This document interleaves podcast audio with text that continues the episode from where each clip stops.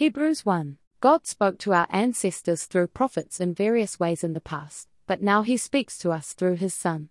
The Son is the heir of all things and was involved in creating the world. He is the image of God and sustains everything with his power. He purified our sins and now sits at the right hand of God. He is superior to the angels and has been called God's Son.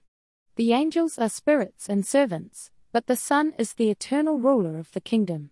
He laid the foundation of the earth and will remain unchanged while the heavens will perish. He will defeat his enemies and reign forever. The angels are sent to serve those who will inherit salvation. Hebrews 2. We need to pay attention to what we've heard so we don't drift away.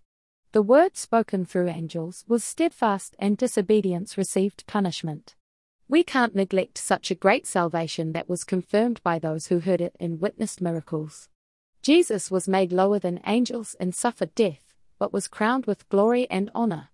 He did this to bring many sons to glory and make the leader of their salvation perfect through suffering. He took part in blood and flesh to annul the devil's power and deliver those who were afraid of death. He came to help the offspring of Abraham and became a merciful and faithful high priest to make atonement for the sins of the people. He suffered when tempted and can help those who are being tempted. Hebrews 3 Dear holy brethren, who have been called to heaven, let us consider Christ Jesus, our apostle and high priest, who was faithful to God just as Moses was. However, Christ deserves more glory than Moses because the builder of a house is greater than the house itself. Moses was faithful as a servant, but Christ is faithful as a son over his own house, which is ours if we hold on to our faith until the end.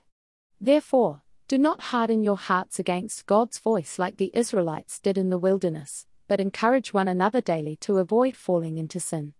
Remember that those who did not believe were unable to enter God's rest, and we must hold on to our faith to be partakers of Christ. Hebrews 4 we should be afraid of not entering God's rest, as it was promised to us just as it was to those before us. However, simply hearing the promise is not enough, we must also have faith. Those who believed have entered into the rest, as God rested on the seventh day. Some did not enter because they did not listen to the word.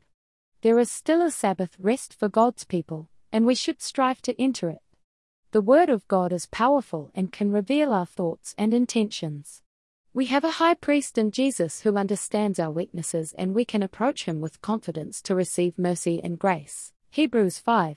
Every high priest is chosen from among the people to offer gifts and sacrifices for sins. They must be patient with those who are ignorant and make mistakes, as they too are imperfect. No one can become a high priest on their own, but must be called by God, like Aaron and Christ. Christ learned obedience through suffering and became the author of eternal salvation.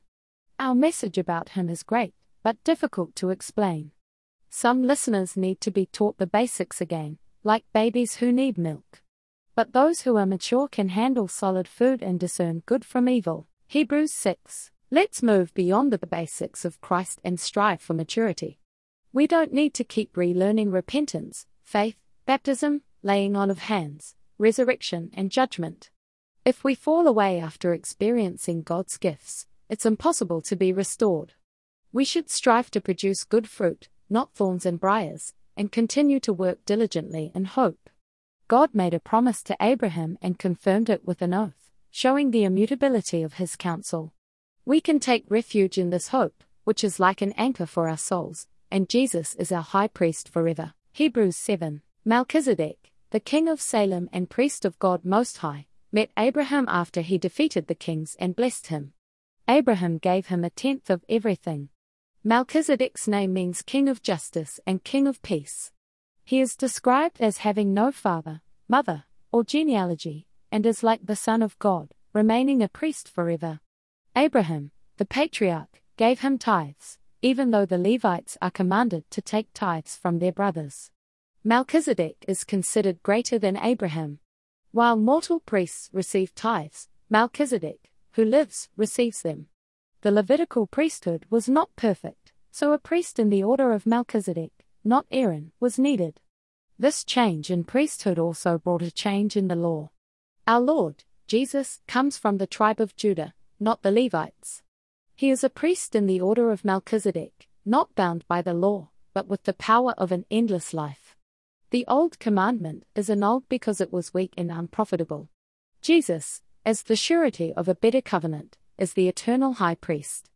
Unlike mortal priests, he doesn't need to offer sacrifices for his own sins, but offered himself once for all. The law appoints weak men as high priests, but the word of the oath appoints the Son, consecrated forever. Hebrews 8. The main point is this we have a high priest who is seated at the right hand of God in heaven. He serves in the true tabernacle, which was established by the Lord. Unlike earthly priests, he doesn't offer gifts and sacrifices because there are others who do that according to the law. The earthly tabernacle is just a copy of the heavenly one. But our high priest has a more excellent ministry because he is the mediator of a better covenant with better promises. The old covenant had faults, so a new covenant was promised. In this new covenant, God will put his laws in the minds and hearts of his people. They will all know him, and their sins will be forgiven. The old covenant is now considered old and ready to vanish away. Hebrews 9. The first had divine precepts and a sacred tent with holy objects. The priests served in the first tabernacle, while the chief priest entered the Holy of Holies once a year. The Holy Spirit indicated that the way into the holy place was not yet revealed. Christ, as a high priest, entered the Holy of Holies and obtained eternal redemption through his own blood. The blood of Christ cleanses the conscience, and he is the mediator of a new covenant. The first covenant required blood for dedication. According to the law, forgiveness is only possible through the shedding of blood. Christ entered heaven itself to put away sin by sacrificing himself. He will appear a second time for salvation. Hebrews 10. The law foreshadows future blessings but can't perfect people with sacrifices. If effective, they'd be unnecessary, merely reminding of sins. Animal blood doesn't erase sins. Christ replaced futile sacrifices with his own, a single offering for all time, then sat beside God. We're sanctified by his sacrifice, confirmed by the Holy Spirit, and God's new covenant promises to internalize his laws and forget our sins, eliminating the need for further offerings. With Jesus' sacrifice, we can approach God with assurance and must maintain hope, encourage each other, and meet regularly. Deliberate sinning after knowing the truth leaves no sacrificial recourse but impending judgment. Rejecting Jesus leads to a harsher outcome, as God will judge.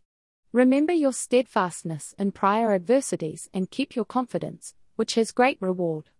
Endurance leads to receiving God's promise. The just will live by faith, not by shrinking back. We are among the faithful, assured of salvation. Hebrews 11. Faith is the conviction of what we hope for and evidence of the unseen. It brought the ancients divine favor. By faith, we believe God created the world from nothing. Abel's faith allowed him to offer a superior sacrifice, and it still speaks after his death. Enoch was taken by God to avoid death because he pleased God.